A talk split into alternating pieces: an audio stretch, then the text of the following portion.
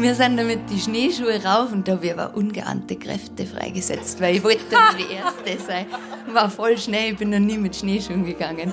War voll anstrengend. Und dann habe ich aber am Abend eine E-Mail hingeschrieben und habe geschrieben, dass ich halt die Chefin sein will. Und ja.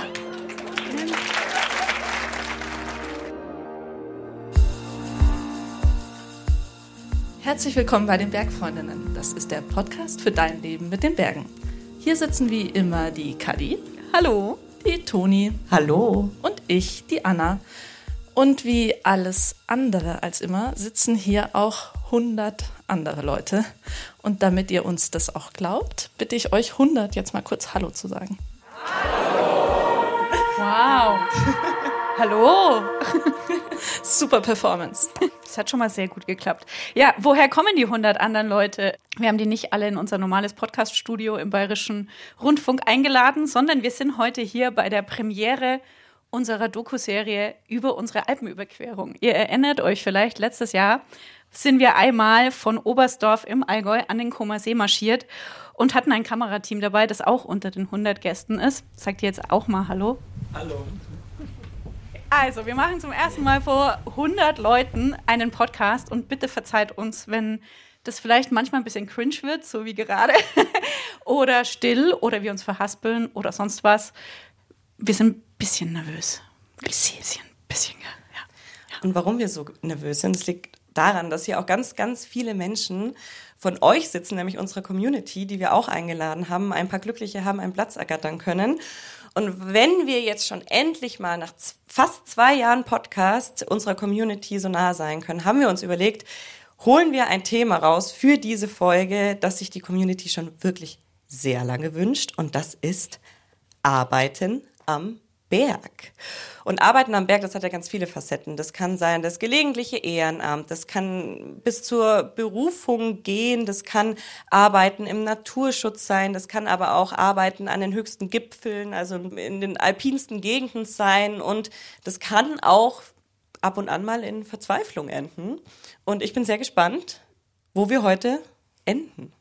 Ja, aber wir drei, wir arbeiten ja wirklich nur ausnahmsweise am Berg. Also wenn wir zum Beispiel gerade eine Alpenüberquerung machen und dabei gefilmt werden und dabei jeden Tag eine Podcast-Folge produzieren oder wenn mal eine Story-Folge, das habt ihr sicherlich schon oft gehört, im Gebirge produziert wird. Deswegen haben wir uns auch zwei Gäste eingeladen, Gästinnen mit etwas mehr Expertise. Expertise. Da war der erste Fastblock. Schneiden, genau. bitte schneiden. Genau. Und zusammen mit diesen zwei Gästinnen werden wir heute drei Fragen klären. Das erste ist, was genau kann man im Gebirge wirklich machen? Also was liegt da zwischen Ehrenamt und Idealismus und Verzweiflung, wie es die Toni vorhin bezeichnet hat? Das zweite ist, wie ist der Weg zum Arbeiten im Gebirge? Also wie kann es ausschauen? Wie werde ich dafür ready und welches Mindset muss vielleicht dahinter stehen? Und das dritte ist die Frage, die mich ehrlich gesagt am allermeisten interessiert versaut man sich die Bergliebe durch das Arbeiten am Berg. Ja. Schauen wir mal. Ich bin gespannt. Aber bevor wir zu unseren Gästinnen kommen, wollen wir natürlich von euch wissen, liebes Publikum, wer hat denn schon mal drüber nachgedacht, am Berg zu arbeiten? Es wäre schön, wenn sich jetzt alle, die da schon mal drüber nachgedacht haben, in irgendeiner Funktion melden würden. Und die, die es tun, müssen sich auch. Ja, die, melden. die am Berg arbeiten, müssen ja. sich sowieso melden. Das sind aber gar nicht so viele. Ja, Eins, aber das zwei. liegt daran, dass das Kamerateam den Kopf schüttelt. ja. Drei. Er hätte fünf. sich nur umgedreht. Boah, wie viel waren es jetzt? Zehn? Nochmal bitte melden, wir überfliegen. Ja, jetzt machen wir es mal gescheit. Ja, okay, genau. es sind schon. Danke. 15. Okay, es sind ungefähr 15 bis 20 Leute. Ich hätte gedacht, es sind mehr von 100. Wie, wie überrascht euch das Ergebnis? Ja, Anna analysiert noch. Ja, ich analysiere noch. Mich überrascht es total, dass ja, nicht alle auch. von euch in die Hüttenfantasie verfallen, sobald sie irgendwo an einem schönen Platz halt sind. Ja, naja. Sind halt realistischer als du, Anna. Kommen wir zu unseren Gästinnen. Mhm. Die darf ich jetzt nämlich auf die Bühne bitten. Und zwar ist es einmal die Gudrun Weikert, die kennen aufmerksame Hörende unseres Podcasts schon eine ganze Weile. Und die Corinna Epp. Herzlich willkommen. Hallo, hallo. Herzlich willkommen. Hallo, Servus. Schön, dass du da bist. Hallo, Corinna. Hallo. Ich habe auch die Ehre, dich vorzustellen jetzt und ich äh, spitzel ein bisschen, nicht, dass ich was Falsches sage. Corinna Epp, du bist seit 2018 die Wirtin der Gamshütte in den Zillertaler Alpen. Ja. Und deine Hütte hat einen ganz ja, bekannten Platzort. Da geht nämlich ein ganz viel belaufener Weg vorbei, nämlich der Berliner Höhenweg. Aber willst du mich schon verbessern? Habe ich schon was Falsches gesagt? Gott sei Dank. Stimmt. Aber tatsächlich hat deine Hütte gar nicht so viel Platz. Die Anna hat mir zugeflüstert, dass du nur 38 Betten hast. Ja, wir sind leider die kleinste Hütte am Höhenweg.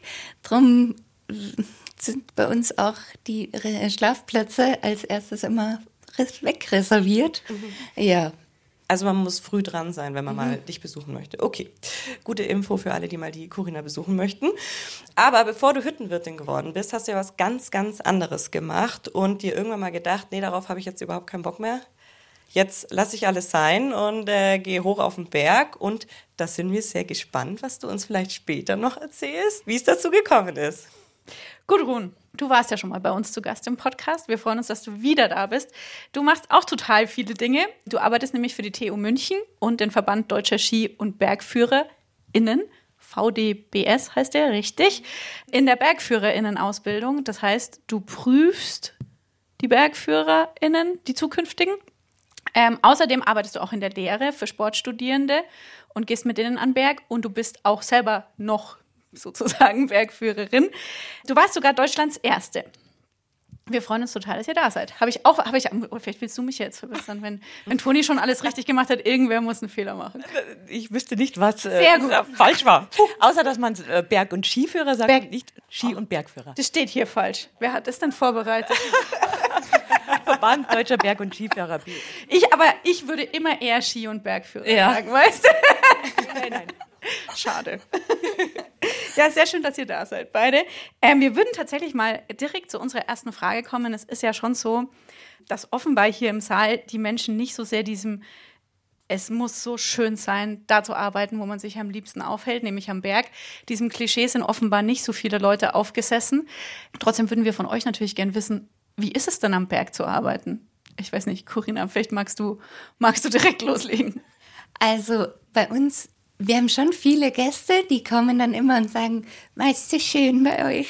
Und, äh, aber Arbeiten am Berg ist schon anders als Gast sein oben. Mich freut es immer, wenn die Gäste das so, wenn sie immer sagen, "Ma, das muss so schön sein, hier schöner Arbeitsplatz und so.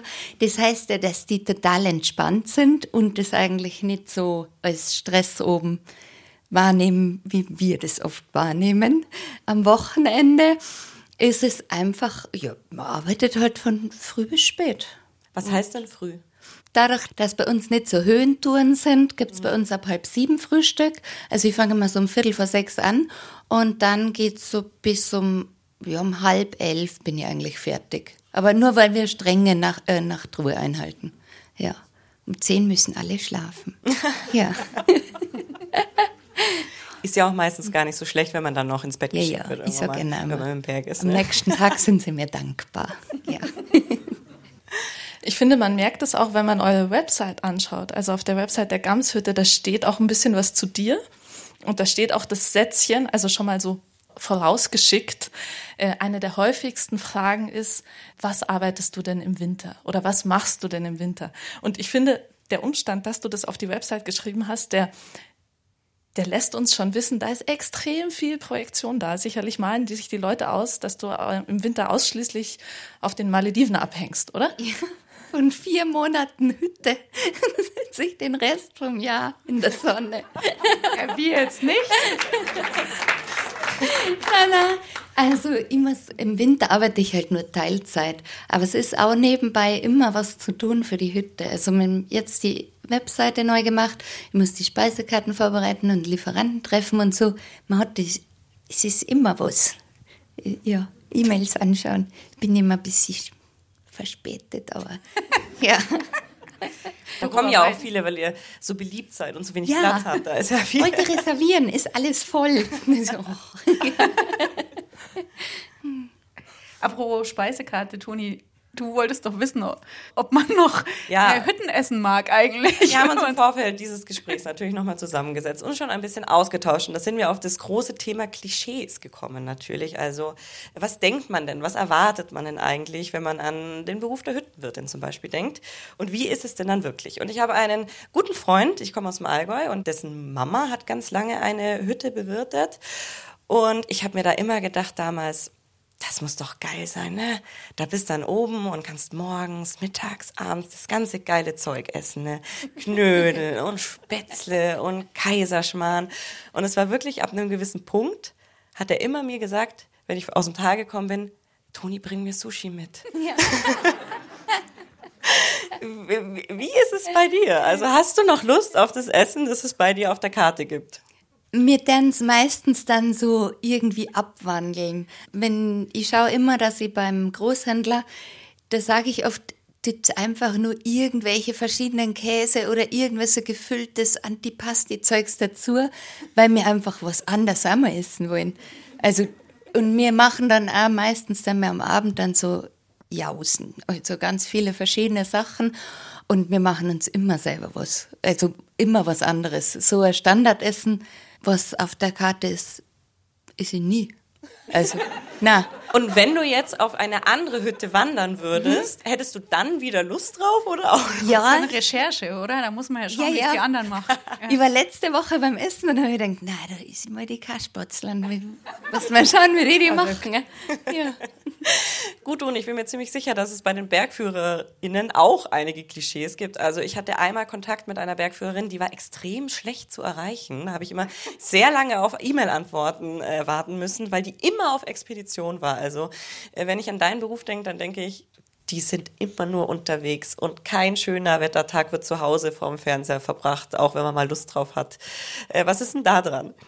Ja gut, das äh, stimmt natürlich schon, dass wir unterwegs sind, weil wir sind halt in den Bergen und von, äh, ja, von den Hausbergen und von, von Wanderungen über, über Klettertouren oder, oder Skitouren im Winter, über Expeditionen und so weiter, die finden direkt vor der Haustür statt, sondern man muss dann einfach von Zick nach Zack. Also ein Bergsportler ist ein, ein Autosportler, heißt es. Man darf es ja gar nicht laut sagen, aber wir sind viel auf der Straße natürlich unterwegs und wenn es zu, zu Expeditionen kommt, dann sind wir ganz weit unterwegs. Und die Erreichbarkeit ist mittlerweile natürlich besser, gell? Dann man, man, muss, äh, man muss ja auch seine, sein Business ähm, ähm, begleiten, also neue Aufträge und Hütten reservieren, die keine Plätze mehr haben, umreservieren. Und dann gibt es Gäste, die vielleicht keine Kaltspatzen mögen, sondern irgendwelche schwindligen Antipasti auf irgendeiner Hütte. Und dann gibt es welche, die halt, äh, keine, keine Ahnung, keinen Fisch essen und was weiß ich. Also ganz schwierig. Also man muss sehr, sehr viel organisieren. Und von dem her, Erreichbarkeit ist äh, sehr, sehr wichtig und wird einfach auch erwartet. Gell? Aber wir sind viel unterwegs, das ist richtig. Und welche anderen Klischees werden so an dich Ja, herangetragen? sag's mir. Ach so. Ja, keine Ahnung. Hm. Ich kann mir das, glaube ich, gar nicht so gut vorstellen, weil wir haben ja sogar auch schon mal ein sehr ausgiebiges Interview geführt. Deswegen habe ich das Gefühl, ich bin einigermaßen im Bilde über deinen Berufsalltag. Aber gab es vielleicht was, wo du dir vorher gedacht hast, oder dann währenddessen gedacht hast, wie du dann wirklich Bergführerin warst, ah, das habe ich mir jetzt aber ein bisschen anders vorgestellt. Puh, mein, gut, du wirst das ja nicht von einem Tag auf den anderen Bergführerin, gell? Und äh, bist dann vorher auch schon mit Gästen unterwegs. Sicher war das früher schon so, äh, dass äh, viele Kunden einfach den Bergführer erwartet haben. Ja, und um dir, an, an dir vorbeigelaufen sind, bist dann irgendwann gesagt, wow, das ist, der, das ist die Bergführerin. Ja, und du natürlich auch als Bergführerin hast du dann auch mal ausgeschaut, geschaut, welche Gäste hast denn. Und dann denkst du, oh, hoffentlich sind es nicht die da drüben. Dann gerade sind die das, die komplizierten. Wie, wie sind denn komplizierte Gäste? Kompliziert, mei, das gibt es viele komplizierte Gäste, angefangen von äh, welchen, die sich komplett überschätzen natürlich. Die, die Antipasti wollen? Ah, die Antipasti wollen, ja, das geht dann noch, das schiebe ich dann auf die Hüttenwirtin, die soll dann erklären, warum sie keine Antipasti hat. Ähm, ja, oder es gibt natürlich ähm, stressige Situationen, wo da eine, ja, wo die, wo die Hosen runtergelassen werden müssen. Also dann schaut man gleich mal hinter die Fassade und dann ähm, kommt es raus, ob die jetzt wirklich diese Expeditionserfahrung haben und schon mal auf keine Ahnung, 5000er irgendwo waren, obwohl sie die Steigeisen falsch anziehen. Gell? Also oder einfach bei schlechten Witterungsbedingungen ist es natürlich dann auch äh, so, dass, äh, dass du dann die Gäste mal anders kennenlernst. Also das ist äh, Bergführerin ist, oder Bergführer ist viel Psychologie, ist viel Arbeiten mit Menschen in Extremsituationen dann und schnell einschätzen und wie, wie bringe ich sie weiter. Ich erinnere mich auch, du hast gesagt, dass du gemerkt hast, es wird von dir auch ein rustikaleres Auftreten erwartet, als Bergführer vielleicht ja dann in dem Moment. Ja, äh, ganz klar. Also du hast einen Job und äh, klar bist du Bergführerin. Das äh, sieht man auch. Ich stelle mir jetzt nicht eigentlich als Bergführerin vor, ich sage eigentlich Bergführer. Das ist vielleicht nicht ganz in Ordnung, aber okay.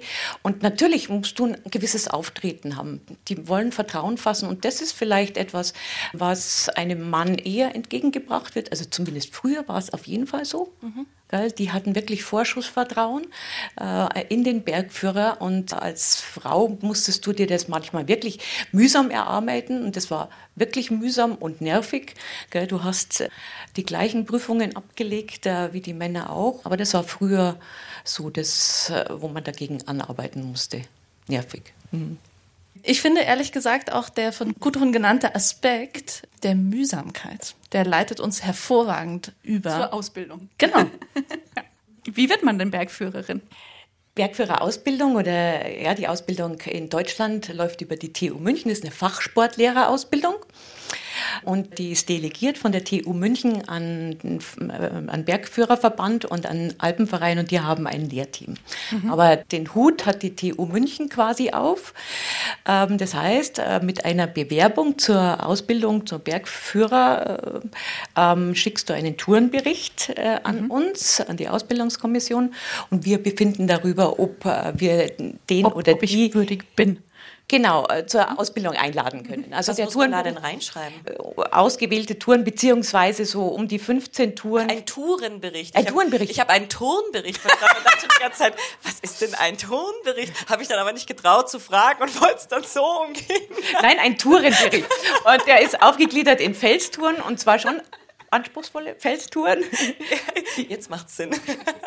Die man als Seil-Erster äh, in der Regel gehen sollte oder zumindest als überschlagene Seilschaft und Eistouren, also Eishochtouren und im Winter beim Skibergsteigen unterwegs sein muss. Und darüber befinden wir, ob wir den einladen oder die.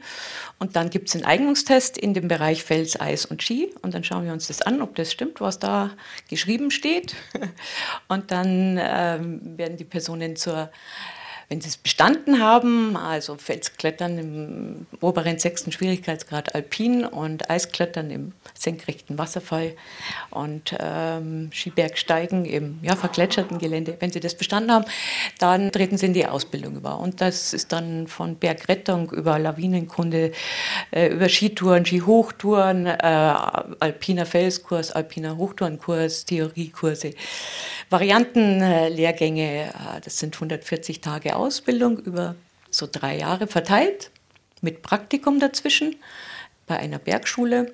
Und dann kommen die staatlichen Prüfungen. Und von dieser staatlichen Prüfung komme ich gerade, wir waren mit der äh, staatlichen Prüfung Skihochtouren im, im Ortlergebiet jetzt bis heute. Jetzt hast du die Länge schon beantwortet. Das würde mich schon noch interessieren, was der ganze Spaß kostet. Haha, ja. Ja. Kostet viel. Anstrengung auf jeden Fall mal und Kohle auch. Also Geld auch, oder? Ja. Kohle auch. Ich würde mal sagen, also mit den ganzen Prüfungsgebühren und Lehrgangsgebühren kommen wir auf circa 20.000 Euro. Man darf nicht vergessen, das ist eine Berufsausbildung und das ist die höchste alpine Qualifikation. Du kannst überall international arbeiten damit? Ähm, aber du musst richtig viel investieren und einfach auch viel investieren im Training, im, natürlich auch Material und nicht nur in der Ausbildung. Ich meine, du musst erst bis dahin kommen und dann wirst du zum Bergführer ausgebildet. Aber vorher musst du die ganzen Skills einfach schon haben, über Jahre entwickelt haben. Ich habe vorhin ja gesagt, du warst die erste deutsche Bergführerin. Mein letzter Stand war, dass es mittlerweile zwölf gibt. Stimmt es? Ich glaube, es sind mehr. Ich wollte Ja? es mir heute noch zusammenschreiben, es sind, ich schätze Schreib mal in die zwischen Shownotes. 15, 15, 15 bis 18, würde ich mal sagen. Ah, okay. Genau. Das ist sehr schön. Ja. Tut sich doch ein bisschen was. Ja, genau. Und 560 Kollegen in Deutschland. so ist es Verhältnis in etwa. Corinna, wie viele Hüttenwirtinnen und Hüttenwirte gibt es eigentlich? Ähm, weiß ich nicht. Wahrscheinlich gibt es da nicht so eine gute Übersicht. Aber ich habe ja vorhin schon, als ich äh, dich vorgestellt habe, so ein bisschen angeteased, dass du ja erst was anderes gemacht hast. Vielleicht kannst du ja mal so ein bisschen erzählen, wie du eigentlich Hüttenwirtin geworden bist und was man da alles so mitbringen muss. Wie findet man denn überhaupt eine Hütte, die man pachten kann und muss man dann auch irgendeinen Bericht mit, muss man da den. Tonbericht mitbringen? Die Ausbildung ist auch nicht so anstrengend und teuer. ich habe nie gewusst, was ich werden will. Und dann habe ich eine Ausbildung zur Buchhändlerin gemacht in München und da ist es wieder so zurückgekommen, dass ich gerne in die Berge gegangen bin. Weil die, ich bin als Kind immer gezwungen worden und dann habe ich das, das irgendwann aufgehört und dann so mit 20, da bin ich wieder freiwillig gerne gegangen. Und dann habe ich danach studiert und hat mir Freundin gesagt, du hast doch mal gesagt, dass du so gerne in die Berge arbeiten darfst und da sucht die eine Hütte, die suchen Leute und dann bin ich zur Wimbach-Krieshütte gekommen, das ist bei Berchtesgaden und habe dann danach in München gearbeitet. Dann bin ich am Wochenende immer hingefahren und habe mitgeholfen.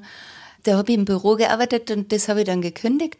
Da bin ich sieben Monate verreist und das war so über den Winter und dann habe ich halt im Sommer wieder was arbeiten müssen und das habe ich dann drei Jahre so gemacht. Im Winter war ich so in Panama hängen geblieben und im Sommer habe ich die Sommersaison auf einer Hütte gearbeitet. Also fast Malediven. Ja, fast. Stimmt. Aber die Zeiten sind vorbei. und ähm, genau, und da habe ich mir dann die letzte Saison, wo ich nicht auf meiner eigenen Hütte gearbeitet habe, das war die Tutzing-Hütte, eher bei mir daheim, bei Bad Tölz. Und dann habe ich mich beworben. Da werden die Hütten, die ausgeschrieben sind vom Alpenverein, die sind bei denen auf der Internetseite ausgeschrieben. Und einmal habe ich mich beworben fürs Pocella-Haus und die haben mich nicht genommen. Und dann war das nächste die Gamshütte, weil ich habe mir mal geschaut nach kleinere Hütten, wo man eine schöne Aussicht hat und wo nicht mit dem Hubschrauber beliefert werden. Genau. Warum nicht mit dem Hubschrauber? Das ist doch immer Aber Action. das, jetzt hat die Gamshütte ist die letzten zwei Jahre ganz lange umgebaut worden. Jetzt finde ich Hubschrauber auch ganz normal.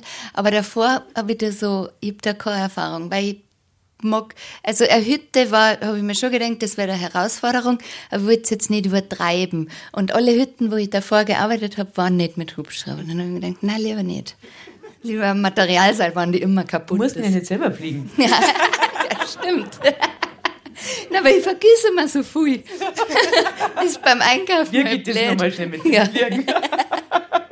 Kann man dann einfach hinschreiben, hallo, ich würde gerne diese Hütte pachten. Nehmt mich. Mm, Ja, also ich glaube, dass bei mir, das war dann ganz naiv, das schon so hingeschrieben, aber das war, glaube ich, ganz gut, dass ich vorher so lange auf verschiedene Hütten gearbeitet habe. Ich habe im Winter mal auf einer Hütte gearbeitet. Ich war auch gar nicht, also mir jetzt total überrascht, weil die Hütte ist, wir haben mal so eine Begehung gemacht davor, das war mal im Dezember bei Schnee, weil ich die gar nicht kennt habe, auch die Hütte. Und da war ein Pärchen mit dabei. Dann habe ich mir gedacht, ja, bitte nimmt mir keiner. Ich bin allein, ich war viel jünger. Ach, ist das dann wie bei so einer Wohnungsbesichtigung? So Ja, eine Massenbesichtigung? in nein, es war keine Masse, es war nur ein Pärchen war da dabei. Und wir sind damit die Schneeschuhe rauf und da habe ich aber ungeahnte Kräfte freigesetzt, weil ich wollte dann die Erste sein. War voll schnell, ich bin noch nie mit Schneeschuhen gegangen. War voll anstrengend. Aber ich glaube, das hat die, das hat die voll beeindruckt wahrscheinlich. Und dann habe ich aber am Abend ich eine E-Mail hingeschrieben und habe geschrieben, halt genauso wie ich es gesehen habe, dass ich als Frau wahrscheinlich auf verlorenem Posten bin und ähm, dass ich jetzt schon, ich kenne schon auch Männer und die daten mir was helfen, und, aber dass ich halt die Chefin sein will. Und ja,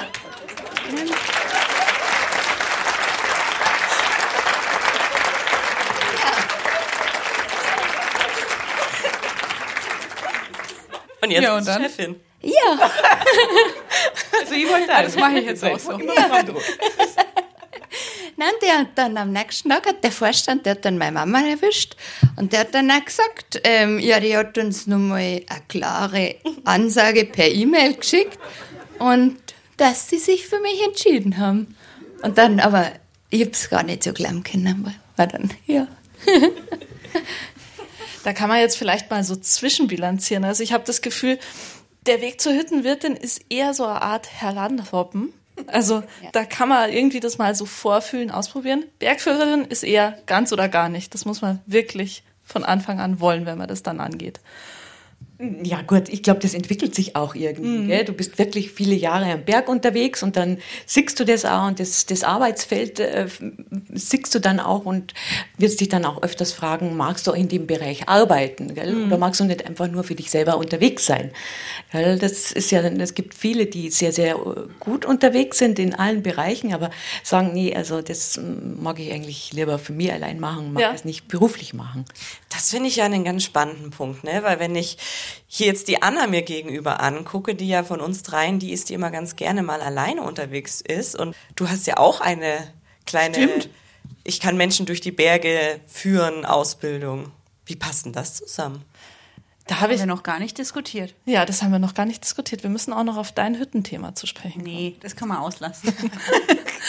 ja, ich habe jetzt im Vorfeld darüber nachgedacht und es ist also jetzt, also ich führe ja nur äh, Wanderungen für den Alpenverein, also ähm, nie, überhaupt nicht berufsmäßig, sondern ehrenamtlich. Jetzt so im Überlegen ist mir aufgefallen, das ist einfach komplett was anderes, als wenn ich die Berge genieße. Also das ist einfach, da geht's nicht um die Berge, wenn ich das mache, sondern da geht's um die Leute und um dieses Miteinander. Da ist was ganz anderes gefordert. Also ich habe das Gefühl, wenn ich mal eine Tour führe, dann kriege ich meine Umgebung fast gar nicht mit. Natürlich kriege ich die mit im Sinne davon, was ich alles wissen und checken muss gefühlt Schnittmenge mit eigenem Bergerlebnis null. Mhm. Das kenne ich irgendwoher.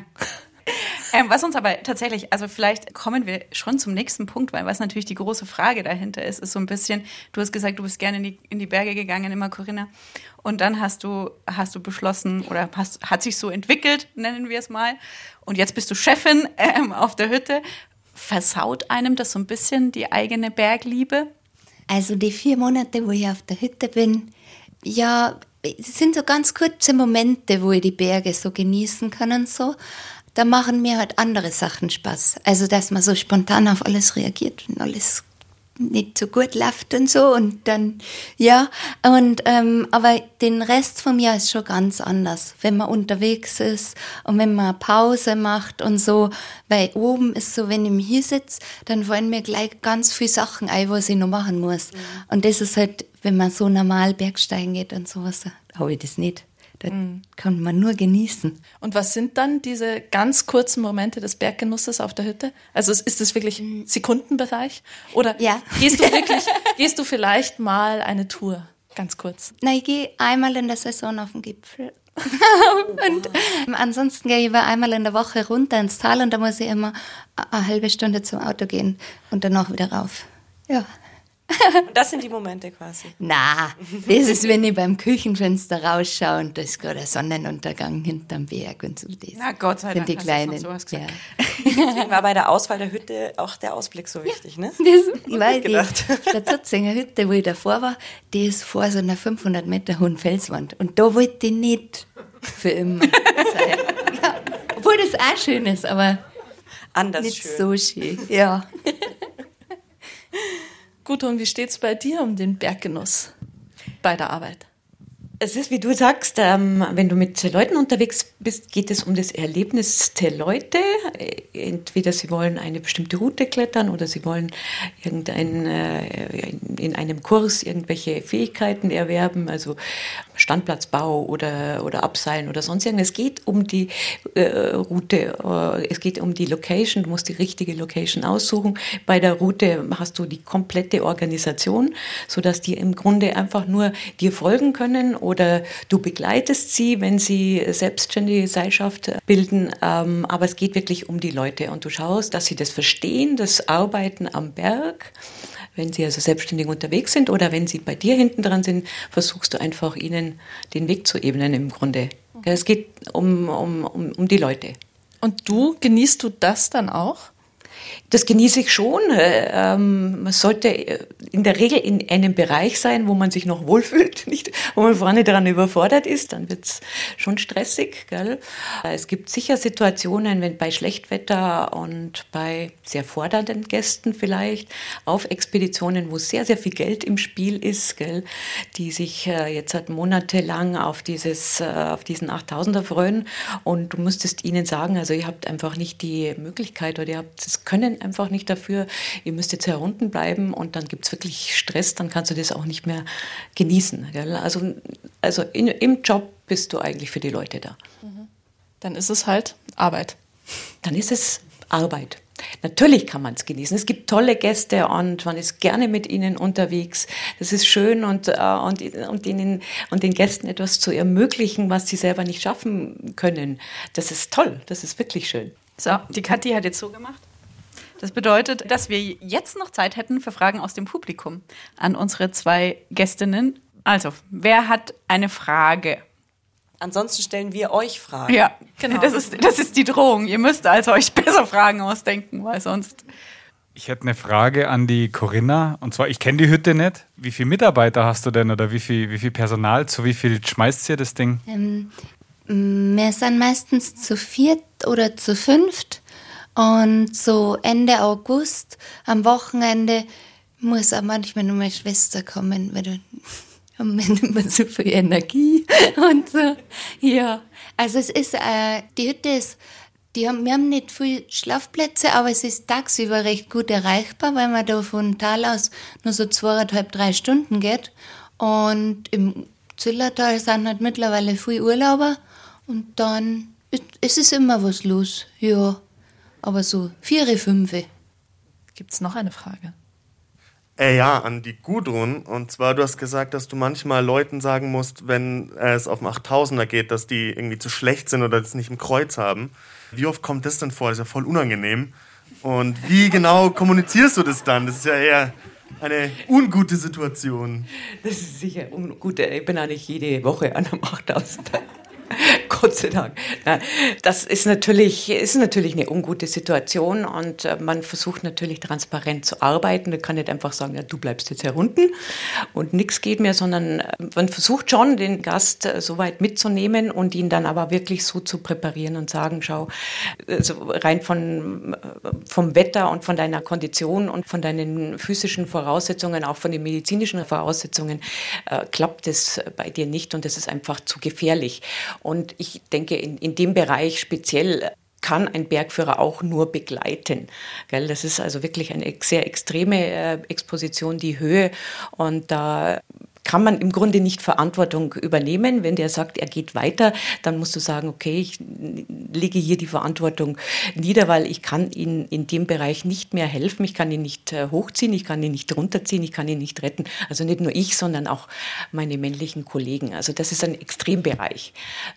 Aber heruntergebrochen auf normale Touren ist es auch manchmal so, dass man umdrehen muss, weil man sieht, okay, Zeitplan funktioniert nicht, der Gast ist einfach zu langsam, wir müssen äh, zurückgehen und dann versucht man das wirklich sehr transparent zu machen. Aber letztendlich ist es dann eine sehr autoritäre Entscheidung, denn es geht um Sicherheit und du bist du da äh, in, in der Verantwortung.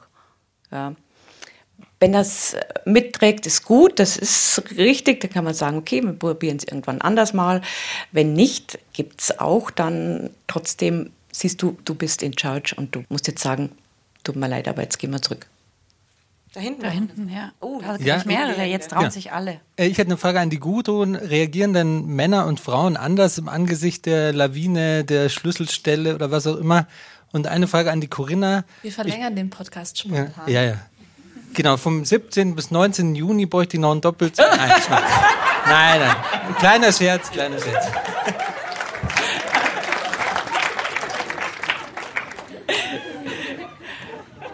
Ähm, äh, darf ich die Reservierung entgegennehmen? ich nehme danach deinen Namen und Okay. Ja, ich würde mal ganz grundsätzlich auf deine Frage mit Ja antworten. ähm, Männer und Frauen reagieren anders. Männer und Frauen sind anders und reagieren in der Regel anders. Äh, sie reagieren wahrscheinlich auch anders, ob es ihnen eine Frau oder ein Mann sagt. Das ist auch noch interessant. Ja, das mal ganz kurz. Willst du wissen, wie? da gibt es auch die ganze, die ganze Palette. Mhm. Es ist sehr viel ähm, Feeling, sehr, schnell, äh, sehr viel schnelles Erkennen mm, an deinem Gegenüber oder wie kriegst du den Gegenüber? Hat er Vertrauen zu dir oder musst du es erst aufbauen? Wie reagieren die? Das ist ein Punkt, der sehr, sehr wichtig ist in unserem Job. Ganz schlimm sind Ehepaare. das ist, äh, das ist jetzt schon, ich bediene hier schon ein Klischee, aber es ist so. Ich glaube, es gab noch einen. Ja, es gab da noch zwei auf jeden Fall. Danke. Ich hätte mal eine Frage zum Thema äh, Overtourism, weil das für euch ja eigentlich super ist, dass so viele Leute jetzt Freude an den Bergen empfinden und man selbst oder ich zumindest, ich weiß nicht, ob es vielleicht jemand anders auch so geht, man denkt sich ja schon manchmal, um Gottes Willen sind so viele Menschen irgendwie schon fast zu viel. Wie, wie seht ihr das denn? Also ist es für euch irgendwie ein Vorteil oder sagt ihr auch, hey, jetzt ist auch irgendwann mal genug? Ja, natürlich, Overtourism ist ein Thema. Jetzt, wenn, wenn ich das beantworte in dem Bereich, äh, es ist wirklich manchmal so, dass du sagst, okay, heute bin ich ja nur äh, zur Arbeit hier und das kann ich tolerieren. Ich würde dann nie hingehen, privat oder nicht mehr. Gell, es sind schon wirklich viele Gebiete, die man früher gern besucht hat oder wo man gern geklettert ist und da gehst du sicher nicht mehr privat hin, sondern wirklich nur noch im Job. Und ja, und mittlerweile gibt es wirklich sehr viele Bereiche, die leiden extrem darunter. Ja, also es ist Thema und die, ich sage jetzt mal, die Gebiete schlagen auch zurück. Gell? Mit der äh, entsprechenden Klimaproblematik gibt es äh, mittlerweile viele Gebiete, gerade im Eisbereich, die einfach nicht mehr, nicht mehr safe zu begehen sind, gell? wo einfach uns die Klaviere um die Ohren fliegen. Aber gleichzeitig sind die Hütten immer voll. Das freut sicherlich eine Wirtin, oder? Mm, ja, also in der ersten Saison war ich total überfordert, wie viel da los war. Und das hat sich aber die letzten Jahre noch gesteigert. Also in dem Corona-Jahr ist noch mal mehr geworden. Die Tagesgäste haben dazu genommen. Aber es geht immer noch. Bei uns, das passt schon. Die kommen jetzt nicht in, in Schlangen rauf und so. Aber am Berliner Hinweg liegt auch die Olperer Brücke. Und die schaue ich manchmal auf Instagram nach, was da wieder für Fotos, was da für Leute sind und was die so mit High Heels und sowas. Und das finde ich schon immer. Das ist faszinierend. Und auch wenn die, wenn mir die Gäste erzählen, was da los war und sowas, da denke ich mir, wow, das am Berg ist schon verrückt. ja. solche Massen. Und da haben wir noch eine Frage. Ich hätte noch mal eine Frage an, an dich, Gudrun. Wie war es denn bei dir, als du vom in Anführungsstrichen reinen Bergführen Richtung Lehrteam gegangen bist? Wie war die Entscheidung und wie ist das so grundsätzlich gewesen? Ich bin nicht im Lehrteam. Ich bin von der TU München die Beauftragte quasi und bin diejenige, die die ganze äh, staatlichen Prüfungen äh, verwaltet und auch das Lehrteam einberuft. Aber ich bin nicht Teil des Lehrteams. Ich bin der Chef des Lehrteams. Chef. Zwei Chefinnen, Zwei Chefinnen heute.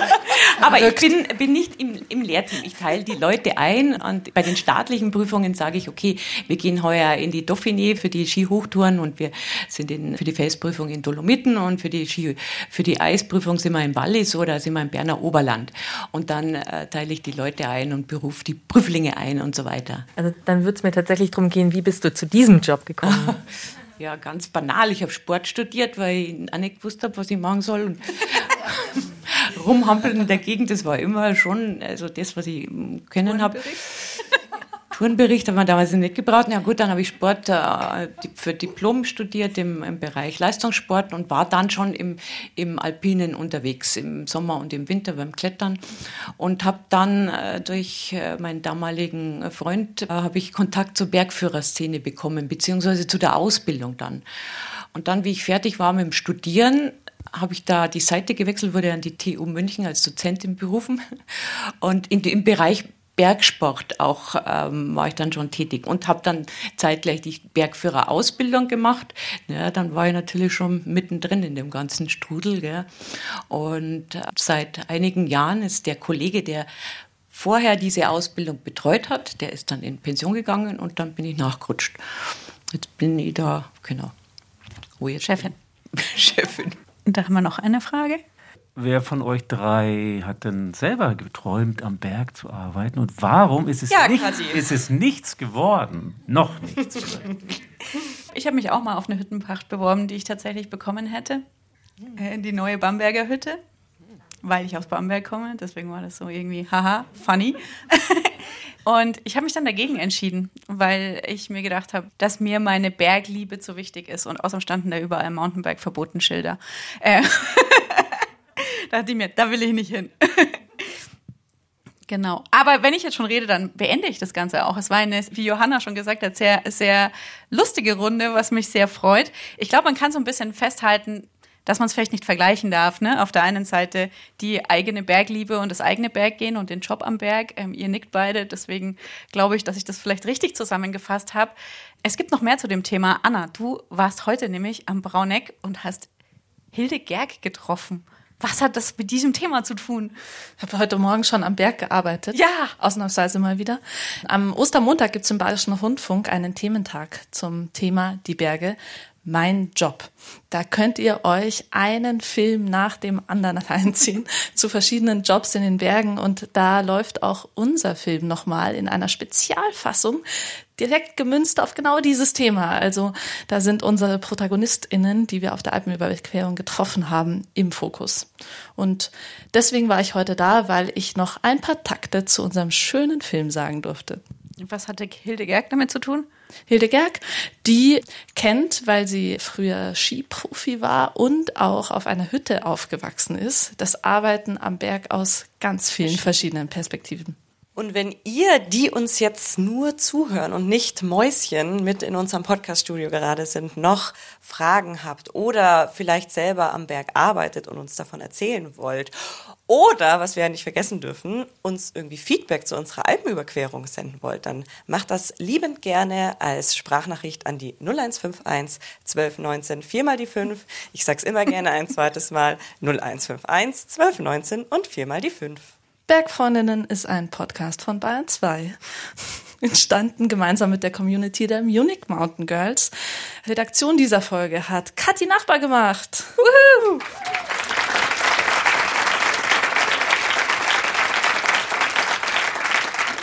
Ihr hört es, Publikum war auch dabei. An der Stelle nochmal herzlichen Dank an unsere beiden Gäste, Corinna Epp und Gudrun Weikert.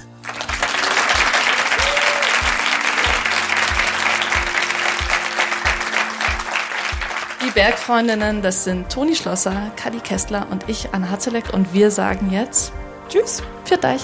Ciao. Servus. Tschüss.